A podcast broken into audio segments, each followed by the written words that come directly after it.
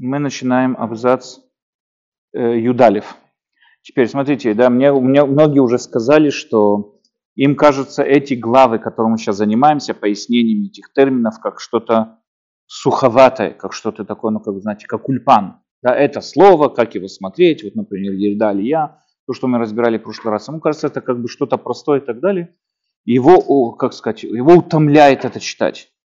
То есть, если многие люди, которые жалуются, что первые главы, связанные с этими вот понятиями, в Рамбаме на сегодняшний день надо всегда понимать, с кем, когда мы хотим понять древний труд какой-то, да, надо понять, в какой атмосфере он писался и с кем практически он воюет.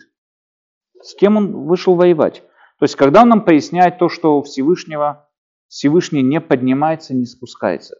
Для чего он это пишет? То есть, сегодня и так понятно каждому, я думаю, кто верит в монотеизм, и понятно, что нет такого поднятия и опускания по отношению к чему-то абсолютному. Вопрос, о чем, с кем он воюет? Ответ, оказывается, дело в том заключается, что в основном, как бы ни считалось, что Рамбам, он отдельное мнение, да, как бы там все с ним спорят, скажем так, особенно классическое иудаизм и так далее, там мистика Рамбаны, Агро, там кто-то про него написал, что там его уже, его уже ударили по голове за его там вредную философию. Но иудаизм сегодня построен в рамках Рамбама. 12 принципов иудаизма это неоспоримая вещь. 13 принципов иудаизма – это и есть иудаизм. 13 принципов иудаизма – это Рамбам. Чистый Рамбам, чистой воды Рамбам. Когда он писал эти принципы о том, что, что собой означает э, совершенство, что собой означает Бог, во что мы должны практически верить, сегодня это понятно всем. И каждый, кто рождается, уже с детского садика более не менее его начинает обучать вот этому вот понятию. И поэтому, когда Рамбам, вот мы видим с вами вот эти вот статьи, которые он пишет там о каких-то понятиях, и нам непонятно, с кем он воюет, что ты нам голову морочишь. Это и так всем понятно. Но это далеко не так всем понятно.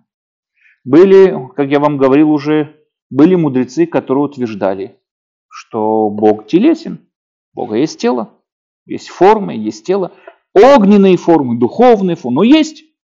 Нам сегодня до такой степени кажется ужасным, что когда я кому-то там сказал, он сказал, что я клеветую, я муцишем рано мудрецов. Такого быть не может, они такое сказали. Я ему показывал письмо Рамбана, я ему показывал там еще многие, Рамбан Снун, который там обращается к мудрецам. Франции, это Тосфот, Раши и так далее. Но Раши уже скончался, обращается к Тосфот. И он им пишет, то, что вы говорите, что у Бога есть формы, мы в это тоже не верим. Что здесь написано в этом письме? Что они верили, что у Бога есть формы. И когда мы понимаем многие другие утверждения о том, что понятие Бога, оно собирательное понятие, состоящее из разных понятий. Что такое Бог? Оно состоит из разных понятий. И когда мы с вами... Есть очень много идей было. Когда Рамбам пишет принцип о том, что Тора полностью вся с небес. Оказывается, что у нас есть решения, которые с этим тоже спорили. У нас есть, если вы знаете, известно Цават Рабиуда Ахасид. Да, у нас есть, э, если вы слышали когда-то, есть такое вот в законном, там, стрижем ногти через палец. Слышали когда такой закон? Стрижки ногтей, вот откуда это взято? Где Мушарабыну так ногти стриг? Откуда это взято? Этот цава, нам, до сих пор никто не знает ее источник.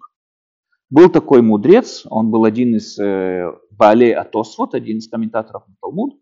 Его звали Рабиуда Ахасид. У нас в истории было два Рабиуды Хасида. Один это, который построил вот эту вот известную синагогу Хурба в Иерусалиме. Это был Рабиуда Хасид. Он жил где-то в 17 веке примерно. Из-за него Ашкиназа потом не могли селиться в Иерусалиме, потому что он взял много денег в долг, построил вот эту вот синагогу, оплатить не мог. Арабы запретили Ашкиназам, пока не оплатят долг, селиться в Иерусалиме. И поэтому вот эти вот иерусалимские евреи ходят в вот этих полосатых халатах, потому что это была сефардская одежда, так йеменцы ходили. Они отращивали пейсы и ходили как еменцы, так что вот арабы думали, что они еменцы практически. Туда вот и пошла вот эта вот национальная одежда полосатая. Но во всяком, это был Рабиуда Хасид, просто Рабиуда Хасид. Он был же он относится к списку же у него там были всякие мишехийские идеи. Но во всяком случае построил шикарную синагогу. Сегодня ее реставрировали и так далее. У нас был до него, с пару сотен лет до него, Рабиуда Ахасид, это известно вот этот Саваа, Рабиуда Ахасид, и он, этот Рабиуда Хасид, у него есть еще там нельзя стричься в Эреврош у него там еще очень много, например, там нельзя, чтобы в семье и как его сказать, тесть, да, и жених, чтобы носили одни и те же имена. Это постоянно в харидимном обществе взрывают шаблоны. Нашли хорошего мальчика, все отлично, только что его зовут Мойши. В чем проблема? Папу зовут Мойши, все, нету свадьбы. Бывает очень часто. То есть есть люди, которые на этом зацикливаются и так далее. Несмотря на то, что эти обычаи ниоткуда не взяты. То есть понятно, мы не знаем, откуда он это взял. Так вот, во всяком случае, он пишет там такое вот утверждение, что он уточняет истории, что практически не вся Тора была дана Муше. Муше дал нам законы, а рассказы, приписанные в Торе, приписывались намного позже. Разными там пророками, разными этими.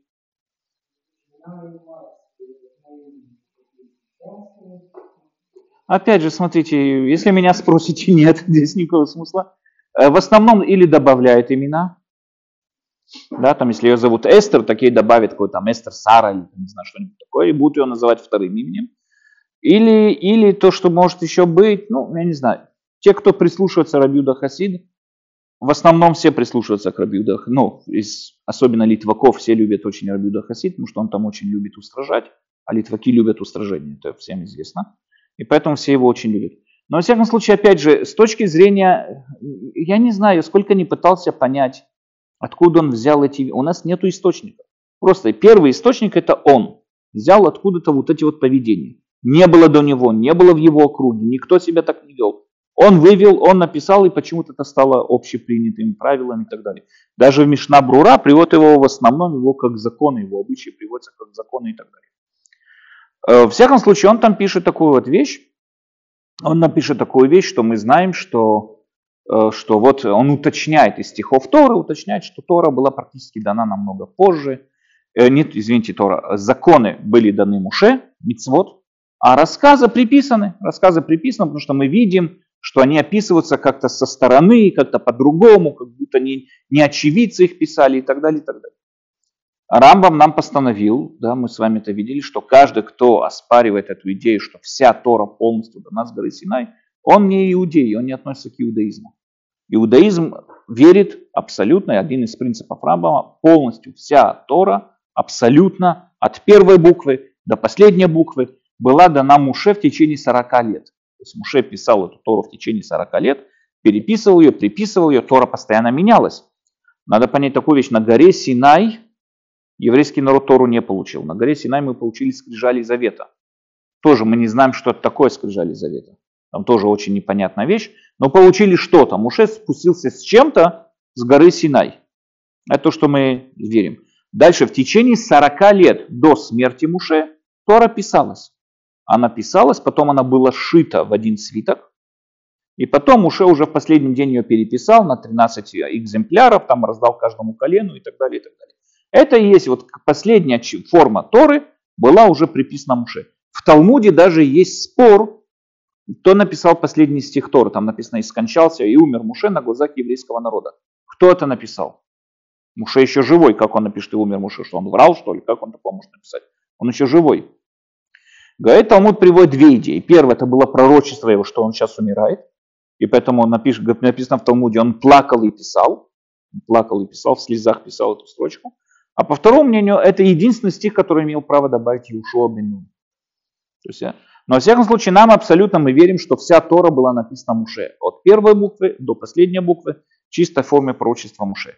Но есть такие, которые это во времена Рамбама, мудрецы, которые это опровергали. Я уже не говорю там о христианстве, о исламе, которые там это опровергали и так далее. Но во времена этого... Поэтому, когда Рамбам выходит воевать с кем-то, мы, может, и не понимаем, с кем он именно воюет.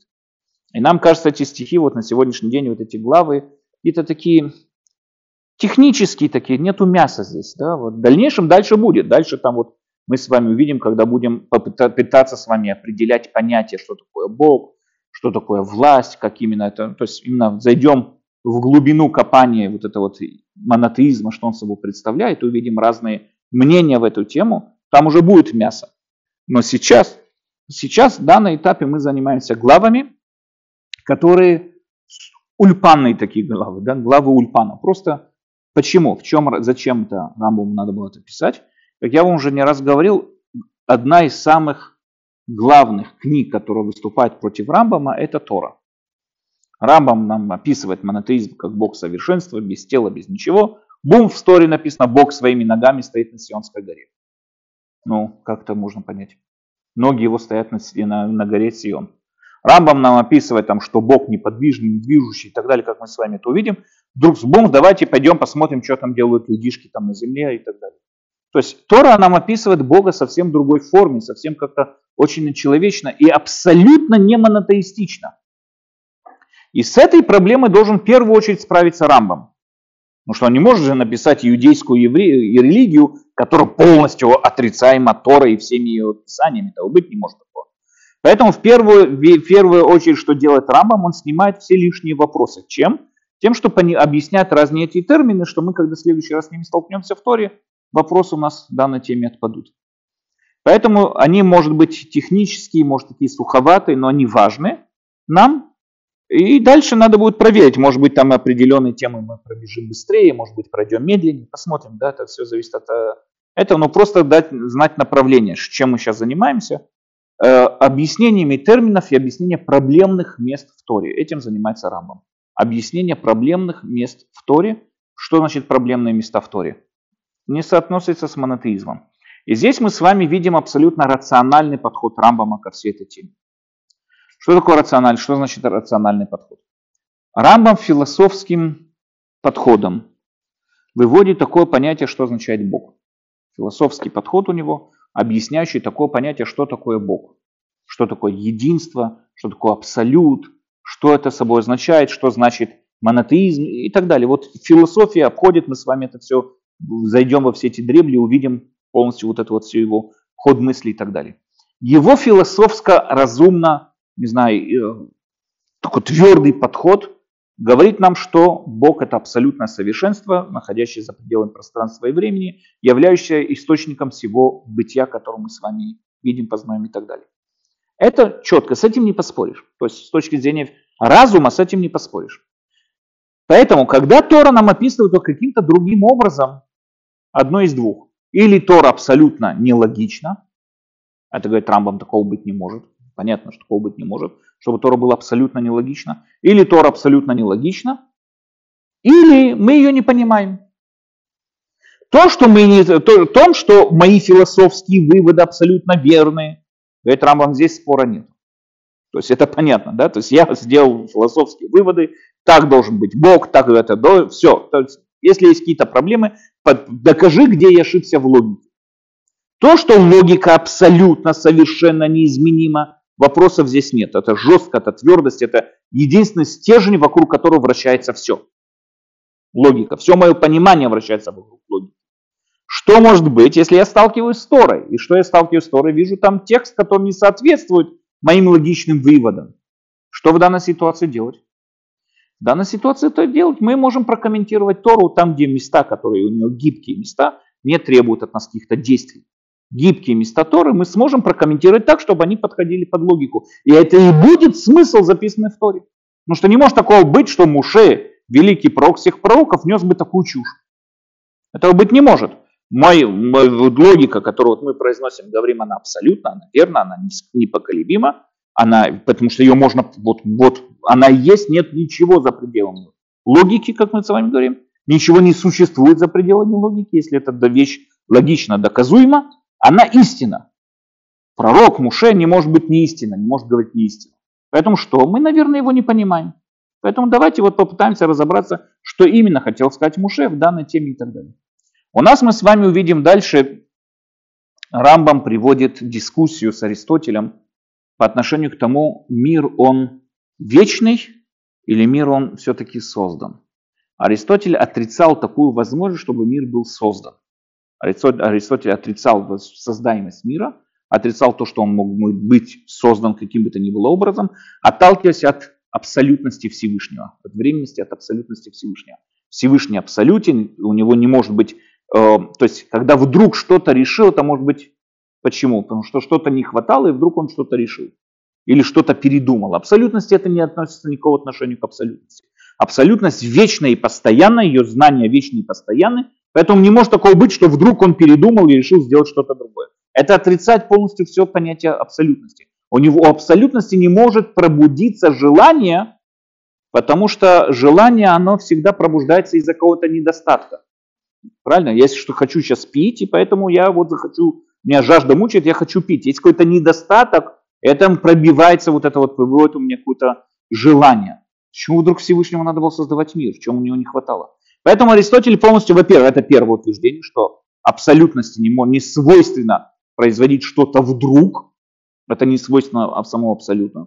А второе, если есть вдруг, есть время, есть какой-то временной скачок. Если есть время, время пробуждается только в движении в пространстве. Только тогда, говорит Аристотель, пробуждается время. У него время это отмерение передвижения частиц в пространстве. Значит, если есть вдруг, есть время. Если есть время, значит, Бог в пространстве, он куда-то движется. Короче, Бог не может быть есть, может быть вдруг и так далее. Все то время, что есть Бог, есть мир. Все. И более того, это приводило его к идее тому, что Бог не, не управляет, скажем так, этим миром, то есть не вмешивается в мир, а это можно сравнить огонь и тепло. Все то время, что говорит огонь, он, огонь излучает свет или огонь излучает тепло. Это не потому, что огонь решил, давай сейчас я лучше давно мне тепла не было, я сейчас буду излучать огонь. Все то время, что есть огонь, огонь излучает тепло. Всевышний абсолютность излучает материальность. Нет, не может такого быть. То есть форма излучает материю. Не может такого быть, что была форма без материи. Всевышний абсолютная форма, этот мир абсолютная материя. Все то время, что есть Бог, есть этот мир.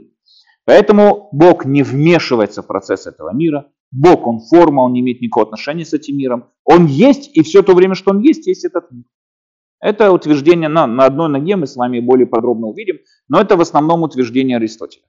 Рамбам с этим спорит э, и оправ, э, опровергает не то, что он доказывает его неправоту, но, как он пишет нам, мне достаточно опровергнуть его убедительность. То есть докажу, что его утверждения, его мышления, они неубедительны. Как минимум, то, что он, вот, вот он утверждал, что это не спор, не неоспоримый факт, я докажу, что это еще как оспоримый факт. Я это все подставлю под сомнение. И тем самым образом, когда я это ставлю под сомнение, да, тем самым образом э, у меня нет никакой причины не доверять написанному Торе. Поэтому если в Торе написано, что Всевышний создал этот мир, наверное, он его и создал. Ну что утверждение Аристотеля, во-первых, Рамбам создает такое понятие, как спонтанное желание. Первое, то есть желание независимо от чего бы то ни было, именно спонтанное. Во-вторых, он провергает все выводы, которые делает Аристотель, включая наблюдательные. Здесь очень интересно, несмотря на то, что он рационалист, но в утверждение против Аристотеля он включает наблюдение, которое мы опровергаем. Э, аристотельские выводы, которые он делает с помощью наблюдений. Мы видим разные вращения звезд в разные стороны, при разной скорости, и так далее, и так далее, и которые никак не оправдаем. Ну, мы с вами это все будем более подробно все это разбирать и вникать в суть всего этого. Но, во всяком случае, точку, которую я вам хотел сказать, что здесь говорит Рамбам. Если бы Аристотель его убедил, как он пишет, да, если бы Аристотель его убедил, э, он бы прокомментировал Тору как э, без проблем, что мир вечный. Да, написано, Бог создал, Рамбам так пишет. Я бы прокомментировал, у меня есть, у меня есть отдельно в стороне лежит комментарий Торы, если Аристотель меня убедит, я так ее прокомментирую. Да, нет проблем. Только что, он меня не убедил, поэтому я иду по простому написанному здесь. То есть мы с вами видим, да, что у рационалиста первичное, что у него вторичное. То есть у него все подкладывается под логику, все лежит под логикой Всевышнего, он абсолютная логика, абсолютная логичность. Тора абсолютно логично, абсолютно это, если есть какие-то нестыковки. Только что, надо доказать. Интересно, что уже в свое время Кант восстановил, что этот вопрос, он его отнял категории вопросов, которые человечество никогда не решит. Мир создан или мир э, вечный. Кант пишет, что это поэтому этими вопросами заниматься нечего, то есть это лишняя, лишняя трата времени, человечество никогда этот вопрос решить не сможет. Сегодня тоже, мы сегодня знаем, да, у нас есть ну, теория большого, вот этого большого взрыва, измеряется космическая как радиация со всех сторон, мы видим расширение галактик, мы сегодня понимаем, что придерживаемся идей тому, что был все-таки какой-то определенный большой взрыв, но это опять же вопрос, в рамках чего он произошел, в рамках что там было. То есть я думаю, что сегодня тоже с философской точки зрения этот вопрос очень такой, можно ли доказать одну из этих сторон. Я понимаю, что это немного проблема, ну, невозможно практически, Кан в этом был прав. Доказать это с философской точки зрения невозможно. Можем доказать что-то о нашей реальности, если мы возьмем в основу, что есть какие-то мультивселенные, где там постоянные там какие-то эти огромная каша, огромная спекуляция и всякое и так далее, и так далее. В всяком случае, к чему это говорю? Рамбам комментирует нам здесь слова Торы, подводит их, он провел огромную работу, колоссальную работу комментариев Торы. Все говорят, почему Рамбам написал комментарий на Тору? Вот, перед нами он лежит, комментарий на Тору. Он комментирует все эти слова, он подводит все проблемные места Торы, где не сходятся с логикой, и он их ставит под логику. Почему? Потому что Тора не может быть нелогична. Интересно, я вам как-то уже говорил такую вещь, по-моему, если не ошибаюсь. Говорит мораль из Праги, говорит такую вещь. У нас есть правило хахам адив минави. Да, вы знаете да? Я привык всегда говорить русскоговорящим, переводить каждую вещь. Хахам адив минави. Да, то есть хахам адив минави. Почему? Почему мудрец более предпочтителен, чем пророк? Пророк, это же пророк. Уже там видит, постигает. Почему мудрец лучше, чем пророк? Есть на это много комментариев. Рафсадия Гаон, у нас есть и Рамбам сам есть и так далее. У нас есть мораль из Праги. Говорит очень интересную вещь. Нави, пророк, он, он видит, познает и постигает то, что ему дозволено. То есть вот эта вот форточка, да, такая маленькая открыта, он ее туда посмотрел и видит, что творится за пределами нашего мира и так далее. Вот он, ему что-то вот маленькое показали, и он вот видит, это не, это не концепция, которую Рамбам представляет в пророчестве, но возьмем ее в основу. Да, он видит что-то там где-то проявляется, что-то блестит, он понимает из этого. Но он увидел что-то, что обычный человек не поймет, но очень ограничено. То есть то, то что ему позволили. Но хахам, хахам способен вычислить своим разумом все, что происходит на высших мирах. То есть там, где есть множество, да, если мы возьмем мораль, он был не такой каббалист, как мы знаем, он был свой каббалист, он не был по Аризалу шел, да, он был тоже связан много с мистикой. Мораль говорит, если мы возьмем в основу, там, допустим, есть духовные мира, где есть множественность.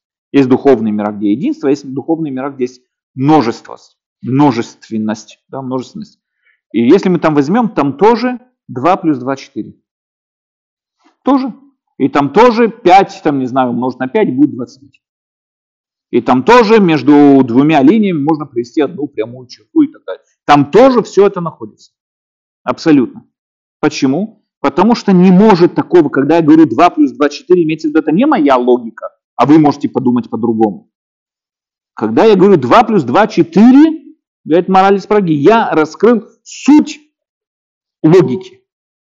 И ничего не может быть за пределами этой логики. И в духовных мирах, где может быть множественность, а там много ангелов, там тоже 2 плюс 2, 4. Может ли в духовных мирах быть 2 плюс 2, 5?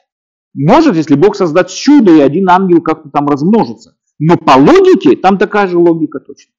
Точно такая же логика. Поэтому хахам, он может быть ограничен в том, что он видит сейчас, но он способен вычислить, он способен распознать, вычислить и понять все, что находится далеко за пределами того, что пророку дали видеть. Пророк может видеть что-то более четко, он видит, ему не надо вычислять, он напрямую это видит, но он видит только очень узко то, что ему дозволено. А пророк, а хахам, извините, хахам видит, понимает, постигает все, что происходит там. Вопрос, как мы знаем, что то, что там происходит, так оно и есть. То есть, как бы, откуда хахам знает? Хахам для того, чтобы делать какие-то выводы, он полагается на свой жизненный опыт. Правильно? Мы полагаемся на свой опыт, от этого опыта отталкиваемся и делаем там какие-то выводы. Откуда мы знаем, что на духовных мирах происходит то же самое? Если то, что рассчитывает хахам, относится к логике, значит логика на духовных мирах действует тоже. Это называется хамадиф минави. Таким образом, логика, как мы с вами уже говорили не раз, нет ничего за пределами логики. Очень часто можем услышать, как раввины нам говорят, да мы уже не раз об этом говорили, э, Бог за пределами логики. Это абсолютно чушь. Это человек просто не понимает слова, которые он произносит. Законы физики, да, это не логика. Законы физики это что-то, подчиняющееся определенным законам. Я вполне себе могу представить другой мир, где будут действовать другие законы физики. Где сила, скорость света будет меньше, чем у нас, или больше, чем у нас. Или где сила гравитации будет более мощная или менее мощная. Можно себе это представить. Может ли Всевышний изменить законы физики? Конечно, может. Мы глубоко в это верим. Всевышний, он управляя, он источник этих законов, он ими управляет, он может их менять как угодно. Он не меняет, потому что мы верим в закономерность, но он может их изменить без всяких проблем. Но может ли Всевышний изменить законы логики? Ответ нет. Потому что нет ничего за пределами законов логики. Нет ничего за пределами логики. Логика мне говорит истинно, что есть, а что нету. Когда логика мне говорит, там, не знаю, что 2 плюс 2 4, означает, что 2 плюс 2 не может быть не 4. Нет ничего за пределами логики. Поэтому естественно, что и Всевышний может быть за пределами логики, духовные мира не могут быть за пределами логики. И самое главное, Тора не может быть за пределами логики. А если мы видим, что Тора нелогична, прокомментируем ее. Этим вот занимается то, что вот сейчас занимается Рамбом и так далее. Я решил вам это сказать, потому что реально у меня вот есть знакомый, который э, читал, вот он взялся там за чтение Мурена Вухейма, он сказал, что вот на первых этих главах он забуксовал, потому что это скучно, скучно и, и так далее, он вообще не понимает смысла, что Рамбам хочет. Ну, и всем понятно, что Бог никуда не поднимается. Что он ко мне пристал с этим поднимается, то все разбираем. Ответ э, нет. Или, во-первых, далеко не всем понятно. А также, во-вторых, это реально проблемные места в Торе, которые надо разобрать и прокомментировать, чтобы Тора была тоже логичной. Окей. Теперь, перепонимая это, мы переходим сразу же к Перекюд Алиф, понятие ешива. Да, ешива. Мунах зе никва, да, ешива, то есть понятно, сидение. Мунах зе никва битхила бельшунену ли ешива физит. То есть понятно, первое, когда мы используем первично это слово на физическое сидение, то есть прям сесть. Например, у нас написано в Танахе «Вели Акоэн Юшева Лакисе». Да? Илья Коин сидел на троне. Он тогда правил еврейским народом, Илья Коин. Его сыновья там э, похитили этот э, Арона Брит, пошли воевать с филимлистянами, те у него отбили и так далее, и так далее. И написано, в Илья Коин Юшев Алякисе. То есть, что значит Юшев? Физически. Векиван Шадама Юшев у кого в Бофен Ашалем Биютер Шильгицивуто Викьюто. Да, человек, который стоит, его можно толкнуть. Человек, который там, не знаю, ходит, его можно подножку подставить. Человек, который сидит, он яцив, он сидит всем своим вот этим весом. Он яцив, его не подвинуть. Уж аля мунах леколь мацав яцив и кого шейно миштане. Этот мунах, это понятие, переводится на все, на все вещи, которые постоянные неизменяемые, закономерные, неизменяемые и так далее. Поэтому Неймар в Автахали Иерушалаем Шитатмид витье яцива биюта бидорга ильюна бьютер.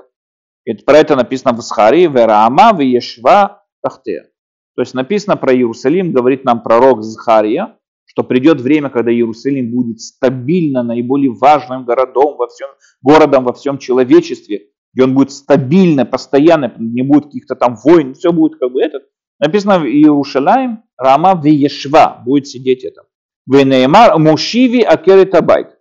Да, мы говорим в הלל מושיבי עקרת הבית. כלומר מעניק לה קביעות ויציבות. עקרת הבית, сегодня так домохозяйка переводится, но в их понятии עקרת הבית это тот самый камень, который закладывали в главную основу дома. Когда они закладывали камень в основу дома, такой главный, такой самый массивный камень называется עקרת הבית. И написано, что это наш акер табайт нашего народа будет постоянный, э, стойкий, недвигаемый и так далее. Как мы это называем? Мушиви акер табайт, садящий этот камень акер табайт и так далее. Бемашмут ахруна азу, да, второй абзац.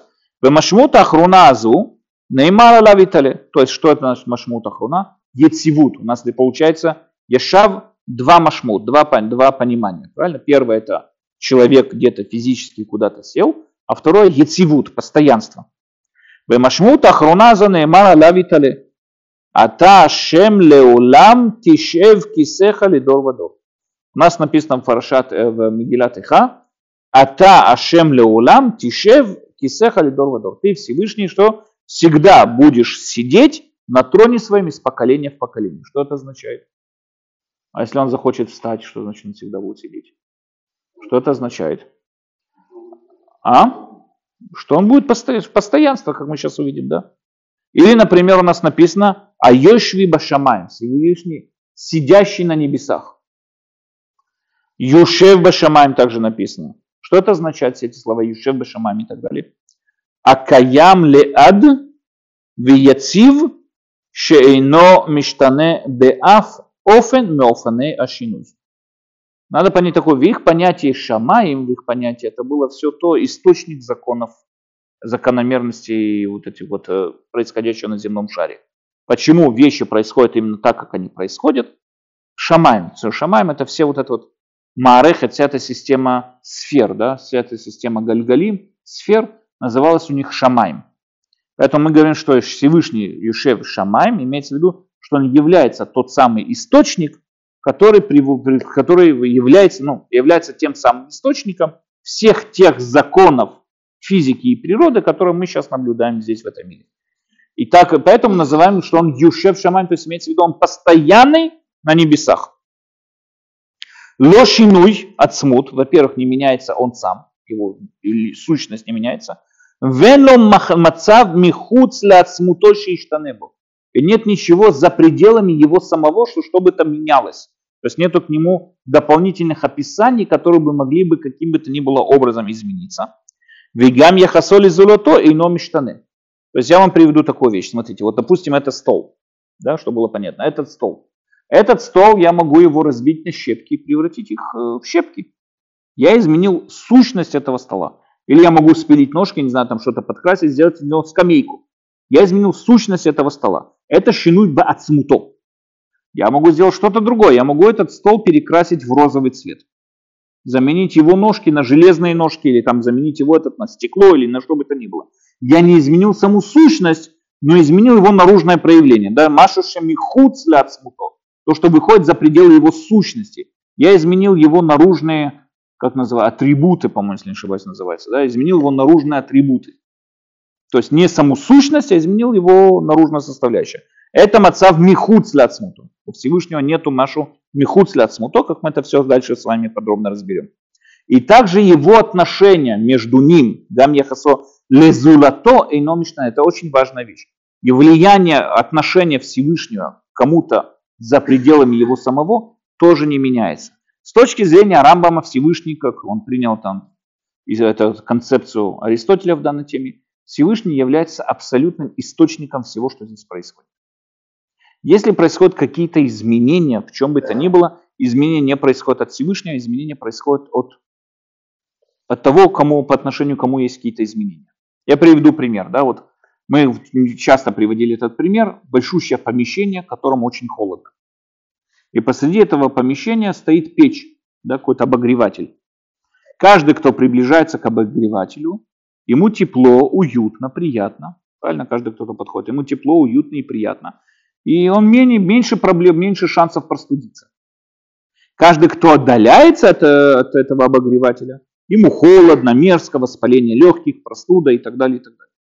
Меняется здесь что? Не меняется обогреватель. Обогреватель как и был источник тепла, так и есть источник тепла. Меняется в отношении не обогреватель, а в отношении меняется э, человек, допустим, в данной теме, который приближается или отдаляется от этого обогревателя. То же самое происходит и здесь. Всевышний является источником всего бытия. Когда что-то приближается или отдаляется от него, это тот самый объект, Сознание, что значит приблизиться или отдалиться от Всевышнего. В сознании, в мире, в ментальном мире, да, приблизиться или отдалиться от него, приближается, отдаляется сам объект, а не сам Всевышний. Надо понять еще одну такую вещь, что значит приблизиться к Всевышнему. Далекие или близкие в нашем материальном мире, это то, что пространством, да, разделено пространством. Но то, что находится в духовности, в духовности, то, что наиболее похож, он более близок. Чем он менее похож, он более далек. Я приведу пример. Да? Допустим, я прихожу кому-то из вас домой, вижу, вы разговариваете по телефону. Я говорю, с кем вы разговариваете? Мой близкий друг. Где он живет? В Австралии. Как? Каким образом он близкий к вам, живущий в Австралии? То есть любой сосед ближе к нему, к вам, чем он. Понятно, что мы здесь говорим о близости, не материальной близости. Конечно, он очень далеко живет, в Австралии.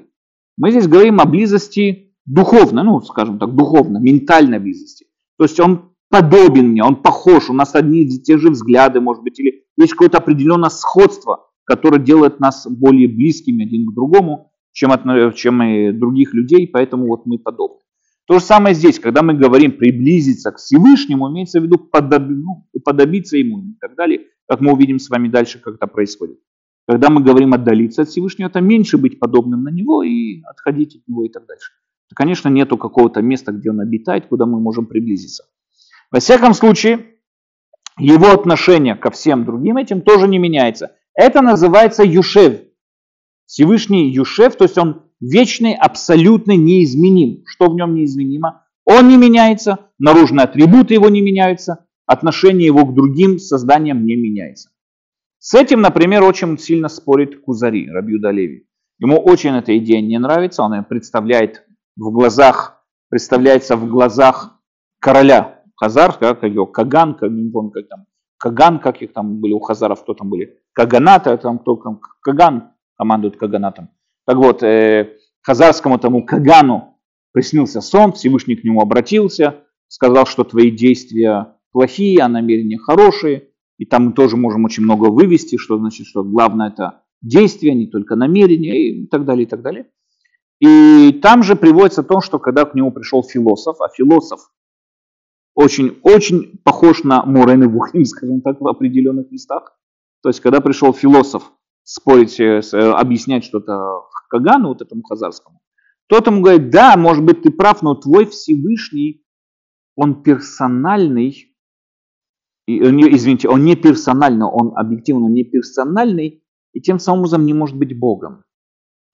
Бог, как представляет его Кагану, да, это что-то, что связано, то, что власть над человеком.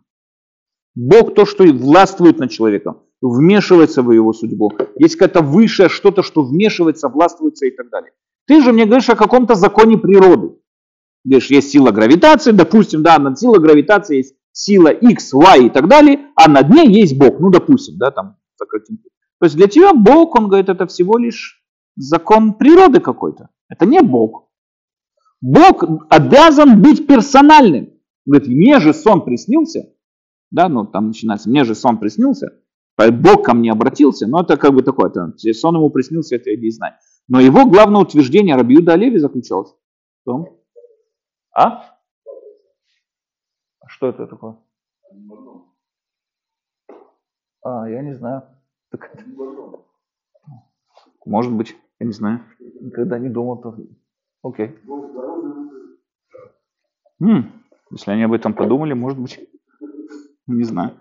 Но во всяком случае, во всяком случае мы говорим такую вещь, да, что, что с точки зрения Рабиуда Леви, Бог не может быть не персональным. Иначе, нету, иначе не Бог, нету власти, нету ничего, нету никого этого. Что он, чем он тогда Бог? Чтобы выйти, быть не законом природы, быть Богом, надо быть активным, вмешиваться, выбирать людей и так далее, и так далее.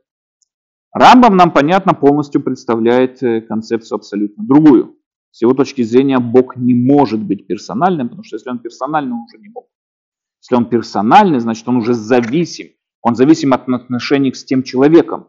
Его уже есть какая-то взаимосвязь. Если уже что-то, это уже не абсолют.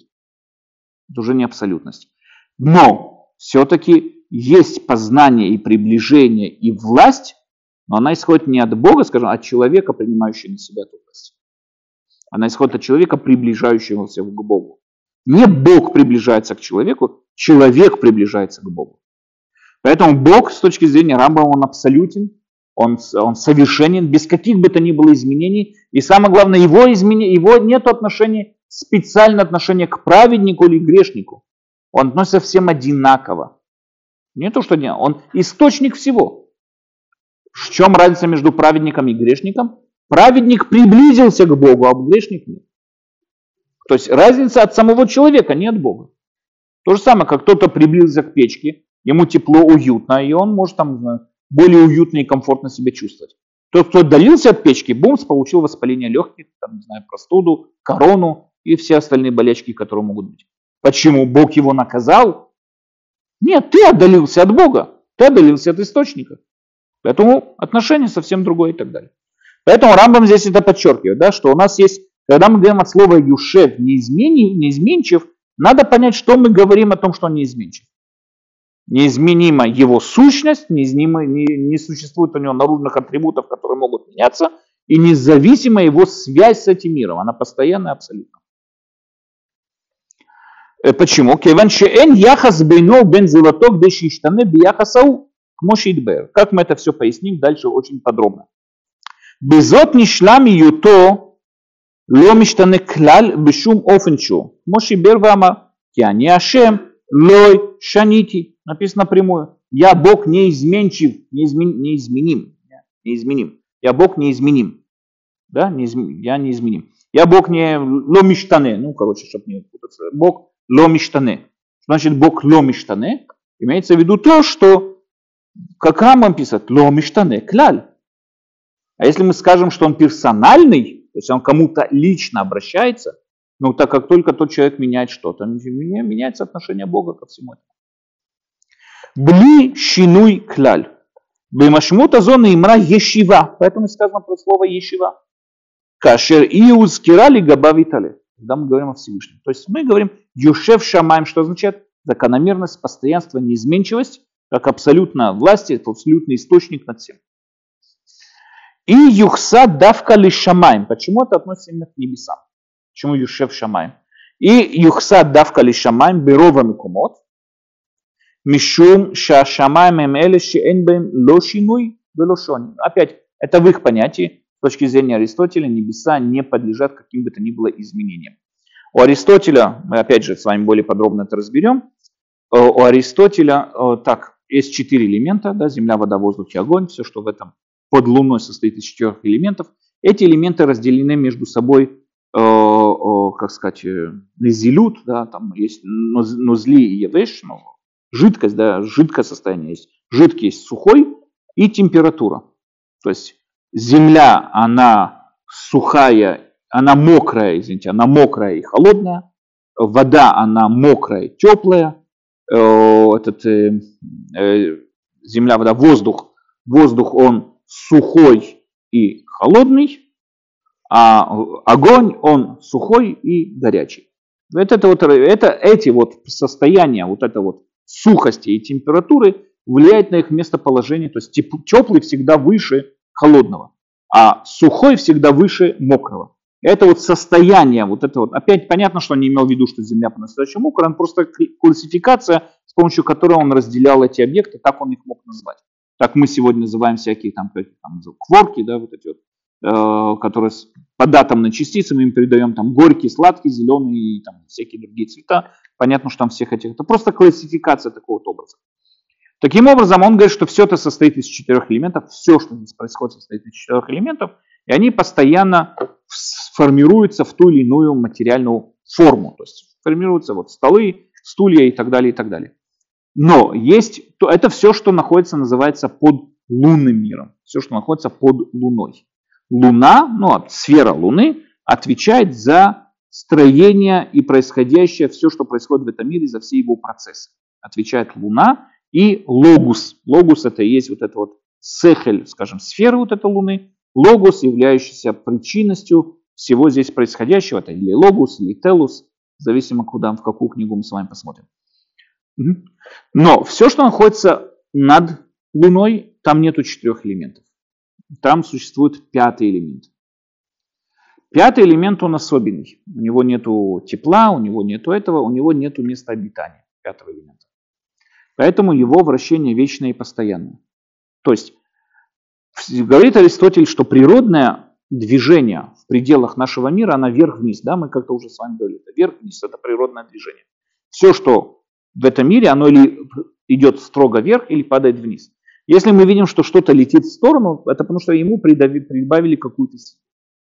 Яблоко падает всегда вниз, а огонь всегда стремится вверх. Если огонь вот так болтается, потому что на него дует ветер. То есть есть какая-то сила, которая сбивает его с этого. Но если вот в полном, вот без каких бы то ни было помешательств, огонь всегда идет вверх.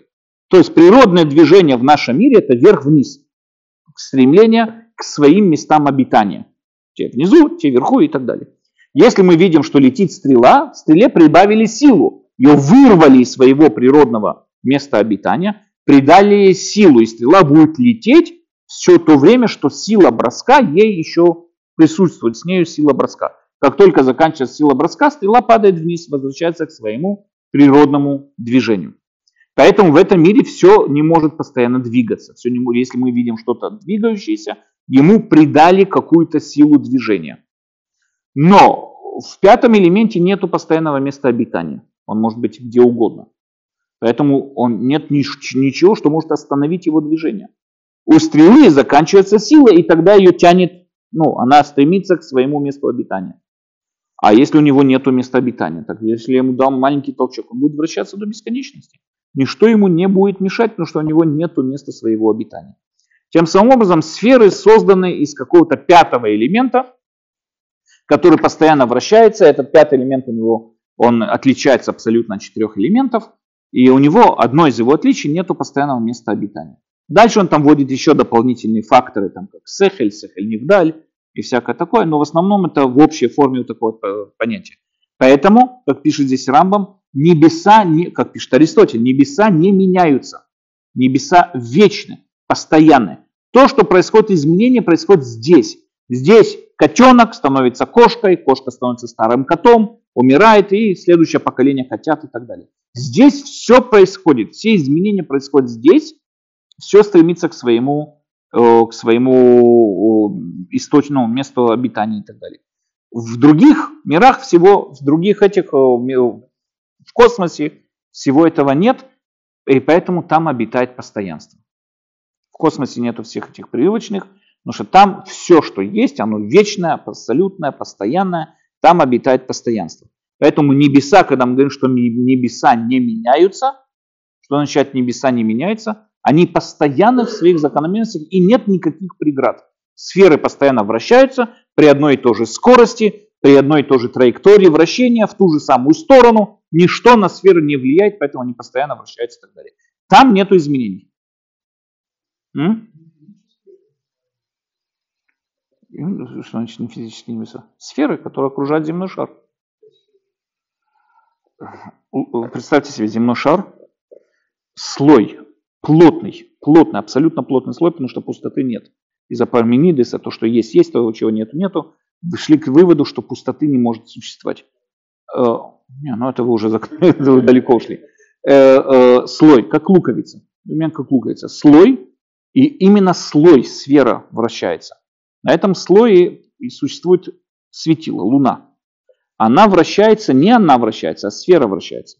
Над этой сферой существует еще одна сфера, в которой находится Меркурий, по-моему, если не ошибаюсь, Меркурий. Он тоже вращается постоянно вокруг сферы Луны по другу, в другом, то есть в другом направлении, потому что мы видим, что Меркурий вращается в другом направлении. Потом Венера, потом Солнце, потом Юпитер и так далее, и так далее. Эти сферы, их вращения... М? Нет. С точки зрения современной физики это чушь полная. С точки зрения современной физики это, это абсолютно чушь. Да, но это не потому, что у нее место обитания, куда она стремится, что она стремится к своему месту обитания. Есть сила гравитации.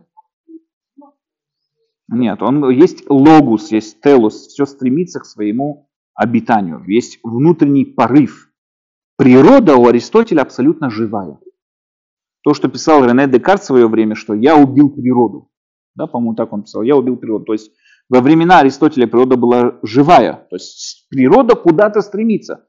Пришло Рене Декарт и утверждает, что природа мертва, на нее действуют какие-то законы. Первое вот понятие такое, как законы природы, если я не ошибаюсь, это был Рене Декарт, который первый начал писать о законах природы. На него на есть что-то, то есть если забрать законы, природа вот, вот как есть, все становится на своем месте никто никуда двигаться не будет. Природа мертва, у нее нет никаких стремлений, есть законы, которым она подчиняется. Дальше вопрос, что это за законы, и там у него была своя теория, там у Ньютона своя теория и так далее.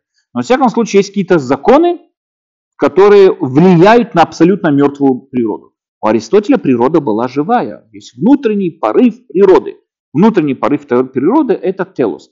Это не то, что яблоко подумало, давай-ка я упаду вниз, но ее природное стремление к низу. Почему? Потому что она состоит, ну, допустим, да, на 99% из земли и воды. А воздух и огонь там мало, мало количества, поэтому ее тянет к своей среде и так далее, пока она не сгниет, и в огонь, огонь и вода уйдут выше и, и так далее, и так далее. Запускается весь процесс. Но в природе есть что-то, что вот постоянно двигает вверх-вниз и так далее. Сферы могут вращаться в стороны, совершать вот эти круговые вращения, но что у них нет природного стремления куда бы то ни было упасть. Теперь, он говорит обычные небеса, то есть обычные небеса это не то, что это. Потом в дальнейшем мы уже знаем, что Каббала это взяла в основы, начал говорить о сферах в другом направлении, по-другому, но в основном ноги растут оттуда практически.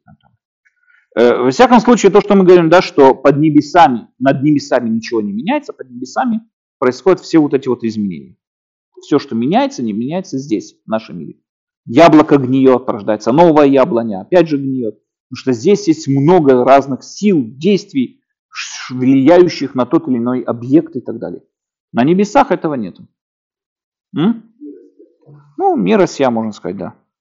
Вехен кашер, дальше четвертый абзац. Вехен кашер юхас и тале бото яхас, הנאמר בשיתוף השם למיני הנמצאות המתהוות וקלים, נאמר עליו גם כן יושב, כי מציאות המינים הללו מתמידה, סדירה וקבועה כמציאות הפרטים בשמיים.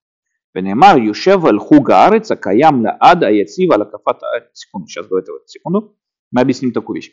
Аристотель, одно из вещей, которые Аристотель бы сегодня полностью отрицал, это эволюция. С точки зрения э, Аристотеля, если мир вечный, все, что здесь есть, оно вечно.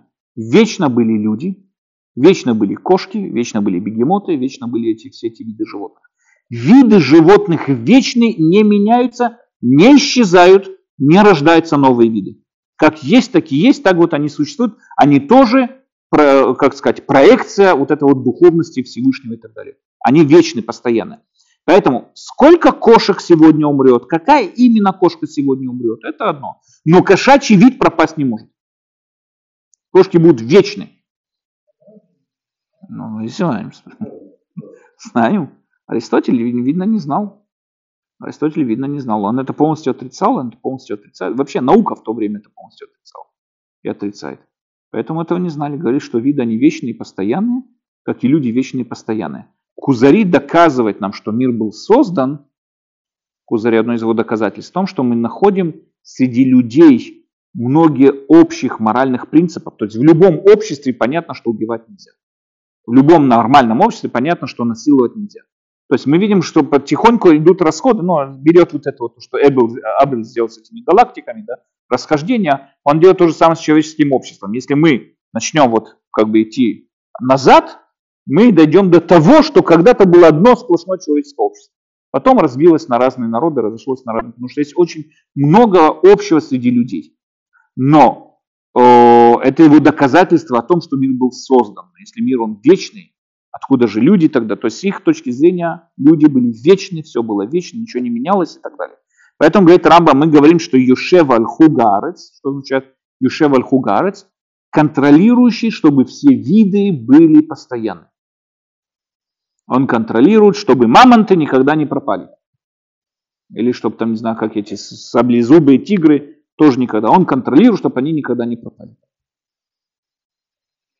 Это Ишеваль Хугарец. Понятно нам сегодня, что это не так, и Седер, но в их время -то мы сегодня принимаем эволюцию, наблюдаем эволюцию, видим эволюцию. И нам понятно, что это далеко не так. Но в их время это была наука такого понятия.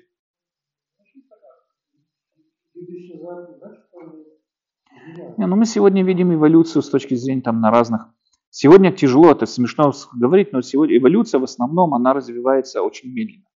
Это не то, что ваш сын уже будет сумчатым кенгуру, не дай бог, что-нибудь такое.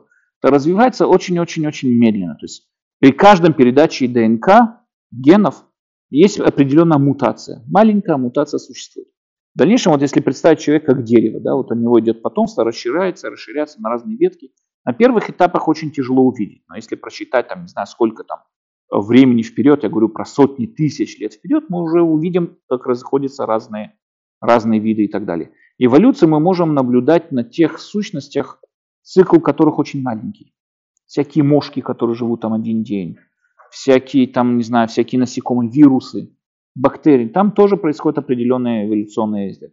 Эволюция это неотъемлемая часть сегодня развития, как мы понимаем, развития всего этого мира. Нет, никто не может стать нее. Сейчас, опять, никто не говорит, а не то, что рыба сказала, а ну, когда буду, там, не знаю, крокодилом и пошла стать крокодилом. Имеется в виду, что это все развивается очень постепенно. Конечно, между мошкой и зайцем это должно пройти там столько миллионов лет, что мы даже никогда не сможем это проследить. Но как мошка эволюционирует от одной мошки к другой мошку, как мы можем влиять на то, что, например, из всех мошек сделать одних мошек, да, там какого-то одного определенного типа, там, с красным крылышком, допустим, это, это все наблюдается в лаборатории. И более того, мы сегодня знаем, если Дарвин не знал причину эволюции, мы сегодня знаем, что причина эволюции – это гены. Каждый ген, который вы передали ген своему сыну, в нем уже есть определенная мутация. Эта мутация передается его внуку с другой мутацией, которая передается еще чуть-чуть мутация, еще чуть-чуть мутация. В течение там сотен лет она не видно, но потом, когда набирается, да, там начинает, вот если вы представьте себе две линии, которые сходятся, там, не знаю, на атом, ну, опять же, в геометрии Аклида, да, две линии, которые идут, и где-то там очень короткое расстояние между собой расходятся. На первые тысячи километров вы разницы не увидите. Но потом, дальше и дальше и дальше, вы видите, как они в конечном итоге расходятся. Это примерно такое вот объяснение как бы этого. Э, мы можем это видеть на разных микроорганизмах. Но, во всяком случае, опять же, да, есть эволюция, нет эволюции. Это абсолютно научный вопрос, и пускай научные люди им разбираются. Я вообще не понимаю, почему всех религиозных бомбит от этой идеи. Я думаю, что это самое красивое доказательство о том, что есть Бог. Несмотря на антропию, несмотря на то, что все стремится к развалу, антропия, все, что стремится к распрыскиванию, расширению и так далее, несмотря на все это создается разумное создание. Тот это контролирует, шансы на это мизерные. Я думаю, что эволюция это номер один доказательство тому, что есть Бог. Я не знаю, но почему-то религиозных это очень бомбит, эта идея, им она очень нравится. М? Такая, а если из кангуру лучше? А если из Винни-Пуха? Не из Винни-Пуха будет лучше? То... Он контролирует законы, в рамках которого происходит все, что происходит. Не, не то, что... Он поддерживает эти законы. Эти законы сейчас происходят, сейчас существуют, потому что он сейчас действует. А?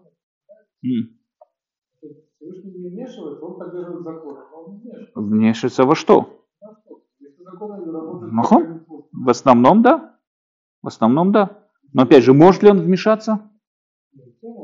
Ну, По-настоящему да, в этом и спор. То есть с точки зрения Рамбама Всевышний управляет миром через то, что мы называем законы природы.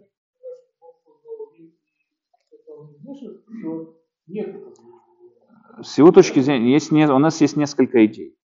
У нас есть идея Аристотеля, что вообще нет никакого контакта между Всевышним миром, мир это его проекция. Он его вообще не создавал, это в основном все вот это вот философы и так далее. Нет вообще никакого контакта между человеком и Богом. Нет вообще пророчества. Они отрицают всю эту идею как пророчество, как контакт, как воля Всевышнего. Все это абсолютно отрицается. Мы же верим, что есть воля, как мы увидим это дальше. Мы же верим, что есть контакт. Мы же верим, что мы способны постичь и познать это, и тем самым образом приблизиться к нему и так далее. Да? Мы верим, что этот источник досягаемый нами. Они утверждают, что этот источник, он все, он как бы между нами и им абсолютный разрыв, никак никакой связи между нами и им не может быть.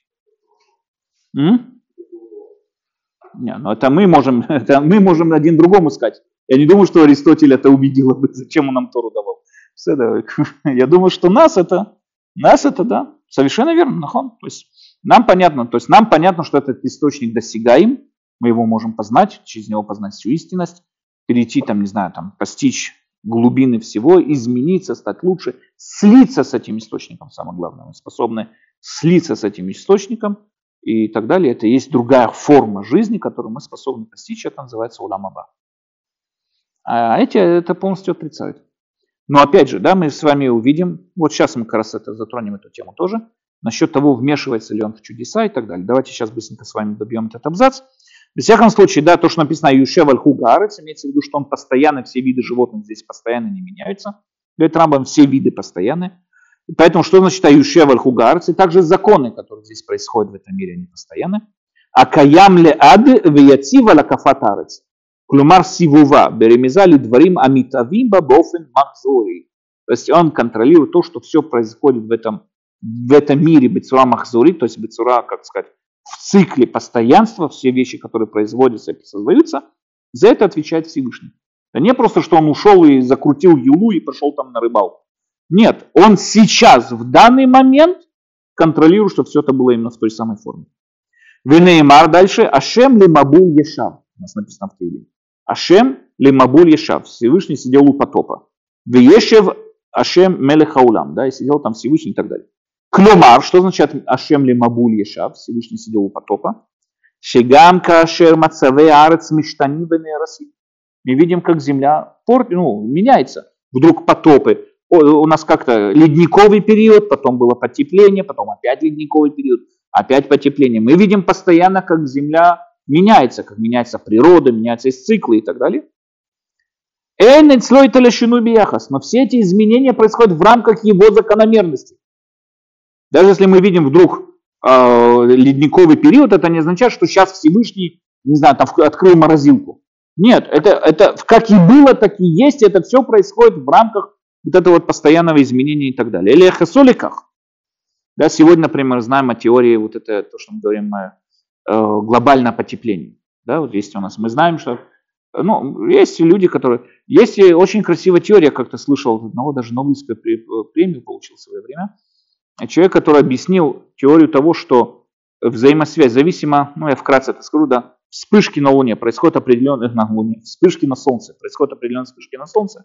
Когда происходят это солнечные бури, большинство, очень, они от, отбирают от земного шара много из частиц космической радиации, которая должна была проникнуть сюда. Когда проникает сюда на земной шар космическая радиация, она заряжает эти частицы, происходит вот это положительные, ионы отрицательные, ну, там вот это вот эта система, и капли группируются, появляются тучи. Да, если я в дома включу чайник, вода будет кипеть, тучи у меня на кухне не будет, она куда-то выпарится. Что именно вот эти вот капли воды, вот этот пар сдерживает в облака? Почему есть облака? Есть, потому что там есть какие-то вот эти вот положительные, отрицательные частицы, там уже точно все это система. Э, у меня есть вот эти частицы, которые группируют вокруг себя вот эти вот все вот эти вот э, облака и так далее. Теперь, таким образом, когда сюда попадает много частиц, тогда существует много облаков. Когда много облаков, меньше солнечного света. Когда меньше солнечного света, у нас похолодание. Мы с вами видим, что есть цикл определенный. Было недавно, когда было оттепель, оттаял какой-то ледник на Альпах, там нашли туристы э, чехол для стрел, который принадлежал Римской империи. И это раскрыло археологам огромное открытие, потому что они не понимали, почему там вообще были таверны. По дороге не ходили там таверны. Оказывается, что через этот ледник был проход. Если был ледник, прохода было не. То есть во времена Римской империи там был проход в Альпах, не было никакого ледника.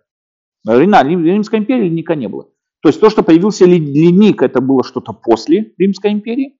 А сейчас это идет оттепель. То есть мы понимаем, что есть постоянно какой-то определенный цикл, который приводит к ледниковым и приводит к повышению температуры и так далее. И так далее. От чего это зависит? От солнечных бурь. Когда бури, мы сейчас находимся в пике, сейчас вот мы в данный момент, самые сильные солнечные бури, самые частые, самые сильные солнечные бури, наблюдаемые в истории вот это вот наблюдение за Солнцем. Мы на самом пике. Поэтому меньше частиц попадает сюда, меньше облаков, поднимается средняя температура на земном шаре. От чего это зависит? От чего зависят солнечные бури? Они зависят от нашего расположения в хвосте Орион Млечного Пути. Мы вращаемся вокруг вот этой черной, массовой черной дыры. Наше вращение придет примерно 300 тысяч лет, где-то так примерно замкнуть вот этот круг вращения вокруг этой э, дыры и так далее. И в своем вращении движений хвосты Млечного Пути то приближаются, то отдаляются один от другого и так далее. И это влияет, вот это напрямую влияет на своей гравитацией на Солнце и так далее. Это влияет на то, что Солнце появляется солнечные бури или отдаляется солнечные бури. То есть вообще там говорить о том, что человек что-то как-то влияет на это, он полностью это абсолютно отрицает. Говорит, что это вообще намного более глобальные, намного более глобальные процессы, которые вообще человеку не под руку и так далее. В основном наука с этим не согласна, его там проклинают, обзывают, матерят, все эти зеленые там вообще для них он хуже, чем сионист для Мяшарим там вообще про него все что угодно, и пульс Аденура делают, и все что угодно, они его вообще считают самым-самым страшным врагом на всем э, земном шаре. Но во всяком случае его логика, его теория слышится абсолютно логично, она доказана, и она четкая и так далее, и так далее. К чему это говорю? Говорю, что даже те изменения, которые происходят здесь сейчас, они происходят в рамках постоянства закономерности Всевышнего. Есть сила гравитации, она влияет соседний хвост Ориона влияет на Солнце, Солнце влияет на происходящее здесь, здесь происходит, поднимается температура. Это мы говорим, что даже те нам, нам наблюдаемые изменения в природе, там тоже Ашемли Мабуль Ешаб. Всевышний сидел над этим, и с его точки зрения никаких изменений не происходило. Э, дальше. Венет слой талешину яхас эла яхасо ликах бенем адавар митаве окале, у яхас эхад яцив векавуа. Яхас Всевышнего по отношению к миру единый, постоянный и вечный. Киото яхасу лемине адварим амитавим велоли протем. Этот яхос по отношению к видам животных, а не к частным там вот этим котяткам и так далее. Вид кошачьих будет жить вечно. Это, все, это требуется. То есть это исход от Всевышнего. Какой из этих котят умрет, какой нет, какой выживет, это уже в в рамках законов вот этого всего, что существует и так далее. И поэтому по отношению к видам он э, ешав. Бханем кен, да, проверь таким образом, колашон ешива. Говорит Рамбам, проверь, любо, возьми любое слово ешав в Танахе, ты видишь, что это говорится о постоянстве. Четемца башелешем, темцена бемашмут азов. Любое слово ешав, ты встретишь его именно в этом контексте, контексте постоянства, законов и так далее. Окей? Безрат мы с вами продолжим дальше. Шавуатов. Зачем? Что?